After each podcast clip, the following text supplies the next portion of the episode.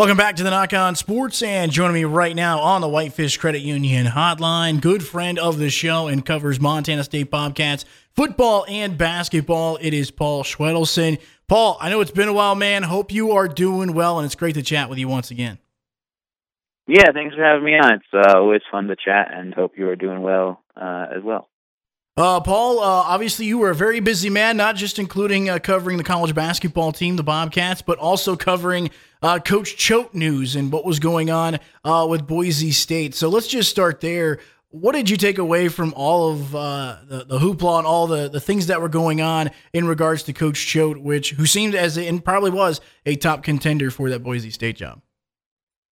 Yeah, I think obviously he was you know, from from what you know what we've been able to report, uh, you know, a, a close contend, you know, a really close contender, um, you know, really in the mix. Um, you know, uh, Boise State athletic director Jeremiah Dickey was was in Bozeman uh, visiting with with Coach Choate, um, and so um, he he was uh, definitely close to getting that job, and obviously he he is um, you know has some ties there. And um, in terms of what I would take away is that um, um, you know, as long as Montana State keeps winning, he's going to continue to get attention for jobs um, like that.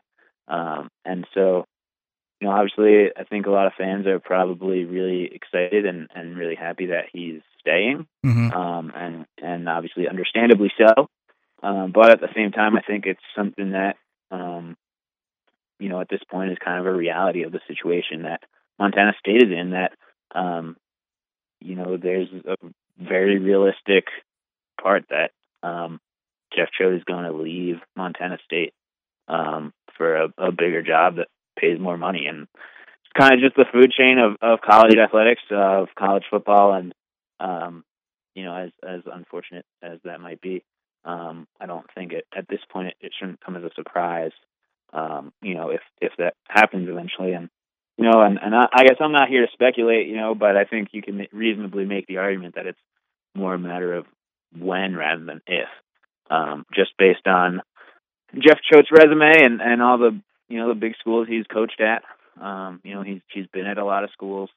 Um, and so, uh, you know, that's, that's, that's just kind of part of the reality. And, um, you know, and, and, and things could change, you know, maybe, maybe all of a sudden, you know, we'll we'll see what happens when this when this new facility uh, is finished. And um, you know, I, I can't predict the future. Obviously, I wish I could. That'd be that'd be fun.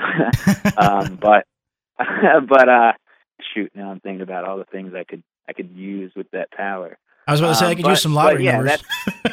yeah, I'll let you know. but anyway, that's that's that's that's the reality of the situation. Is that um, you know I'd say you know I think people should enjoy watching this team as mm-hmm. long as he's the coach and as long as they keep winning and some at some point he might leave and and and that's okay too.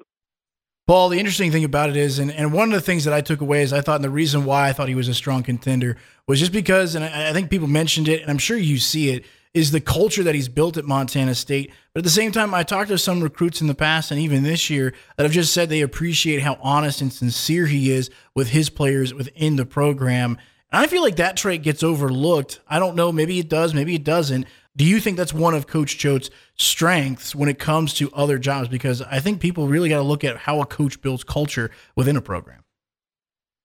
Yeah, I think that's probably one of his biggest accomplishments at Montana State. And culture is kind of one of those buzzwords that people kind of toss around, and it's hard to really know um, what it means. But the way that they continue improving every season. By the end of the season, every year that he's been a coach at Montana State, they've finished the season significantly better than they were at the start of the season. And I think his record um, in the in the past couple of years in November and December um, is really phenomenal. I, I can't remember it off the top of my head, but um, I know it was um, you know it's it's really it's really impressive. And and he's really built a team that um, you know something that they talk about a lot within the program is this idea of being finishers and and, and finishing the season strong. And obviously you know it is always going to come up as long as he it stays this way. But you know being undefeated against the Grizz um, is really a testament to that. Um, and so I think that's that's something that is uh, you mentioned it as being a strength. I think that's probably one of his best accomplishments at Montana State especially considering the state the program was in when he when he was hired and and the way that um, he really built it from the ground up. Um, and that's one of the things that is it would if he was hired at Boise State, I think it would have been really interesting because it's significantly different than than the situation you know he was in when he was hired at Montana State, and to really build it from the ground up.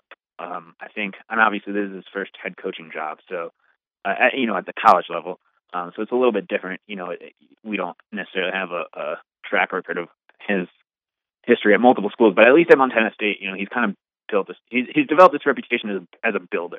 He was able to build this program um, in his vision, um, and and obviously Boise State is you know pretty well established.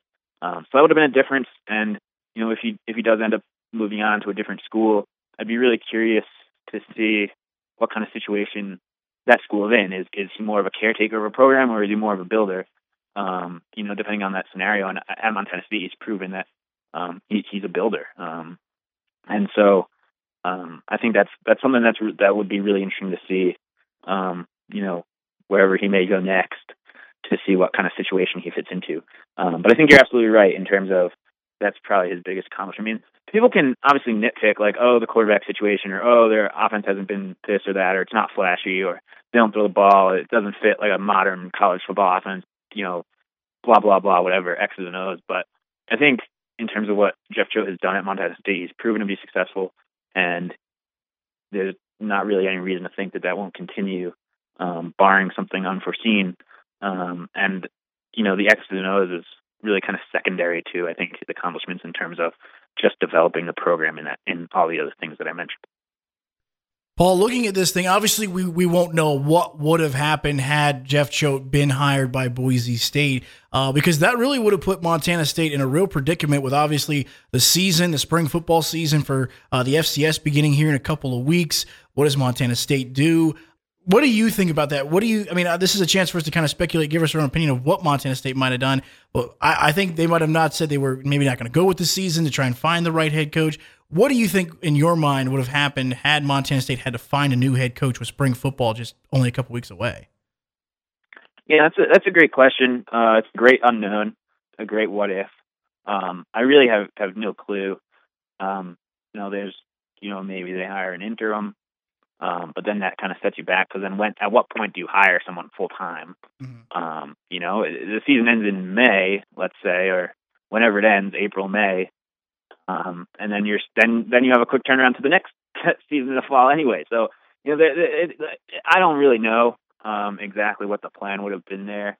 Um, I think the spring season is a great mystery still, even mm-hmm. regardless of a potential head coaching change you know, even still, even with Jeff Choate as Montana State's uh, coach, um, I think it's still a mystery. I mean, we, I think, it, you know, Montana State's supposed to play at UC Davis in 47 days, um, and I'm not really sure what the plan is between now and then.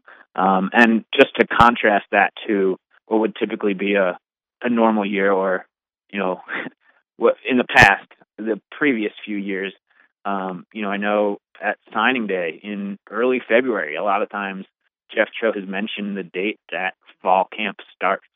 Um, so you're talking in February, he knows the date of the start of fall camp in like the first week of August. Um, and that kind of just speaks to how he always is um, very deliberate about his planning. Mm-hmm. He is he plans everything out. Um, he's very organized in that sense, and I think this whole spring thing has just thrown a wrench in all those kinds of plans. I guess, you know, you could talk about the entire pandemic has kind of taught us that plans are just that. um, but in terms of like what the spring season will look like and, and the preparation and, and how they handle it, um, I'm I'm still not really sure. Um, and and that's that's a great mystery, and, and we'll have to see how it unfolds.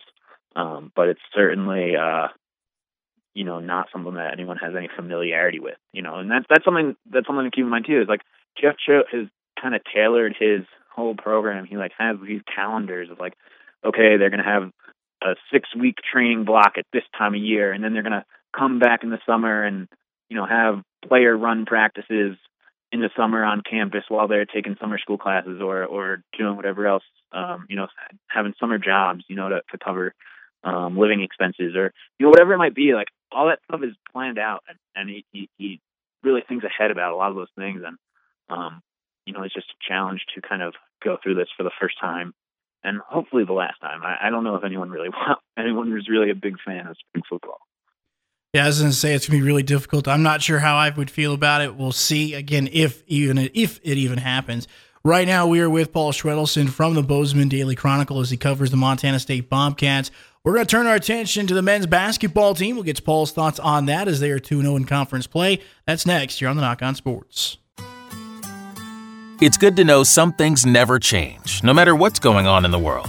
Like the satisfying sound of snow crunching under your boots, or how every family seems to have their own secret huckleberry picking spots or how there's always room for a little more meat in your freezer, no matter how many hunting trips you go on.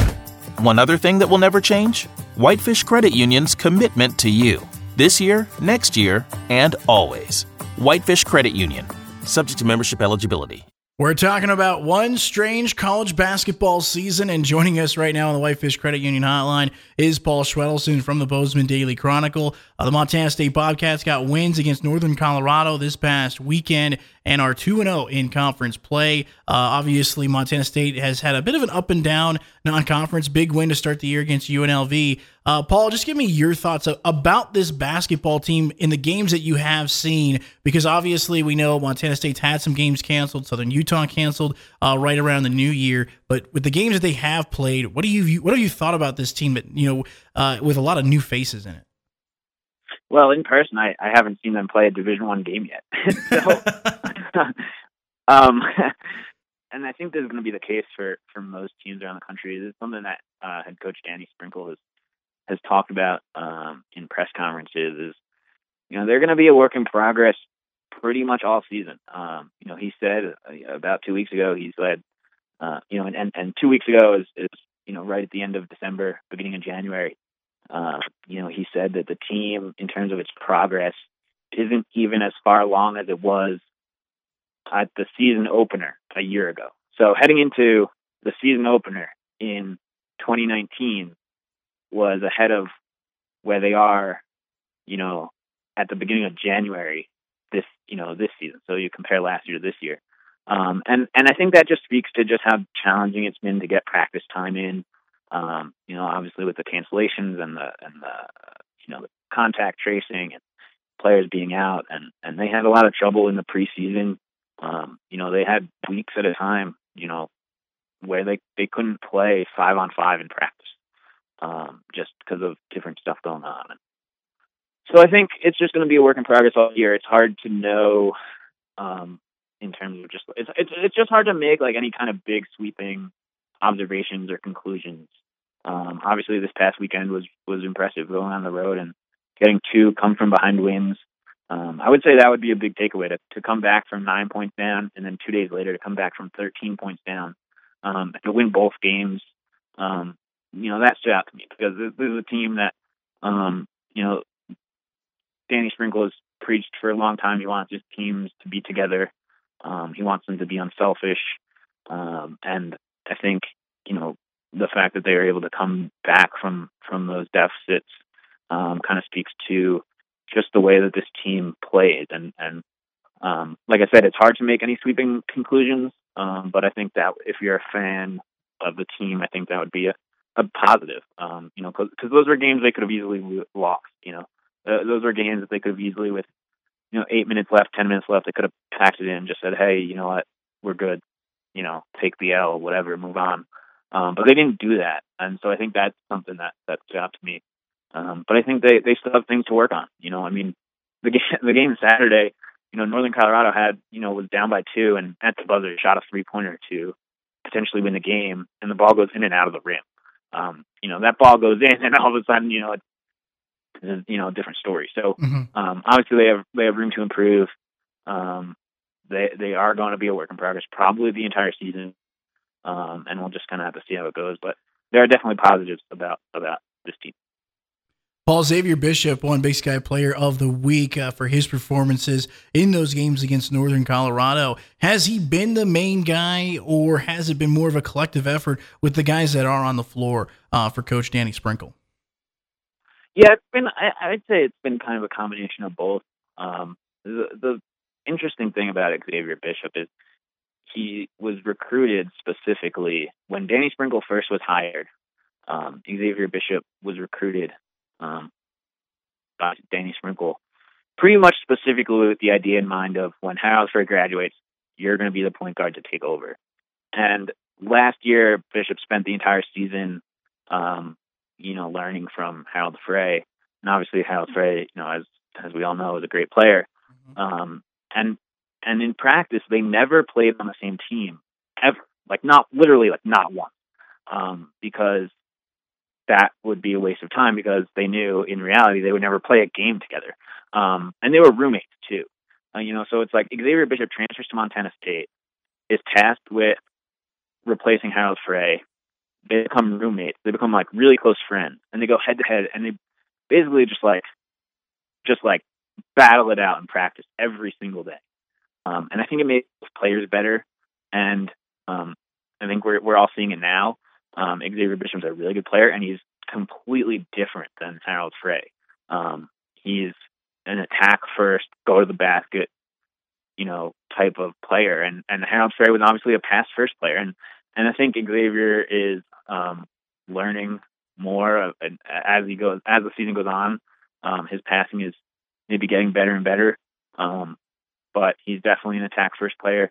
And uh, when Montana State needed him, he stepped up um, several times this season, and obviously this past week, eight points on Thursday and then 22 on Saturday um, really big time, big time performance. And you know, watching this team, you know, there there's some games where they're really moving the ball well and they're passing and they're getting their shooters open and they're spacing the floor and they're able to, you know, to to really shoot it really well from three.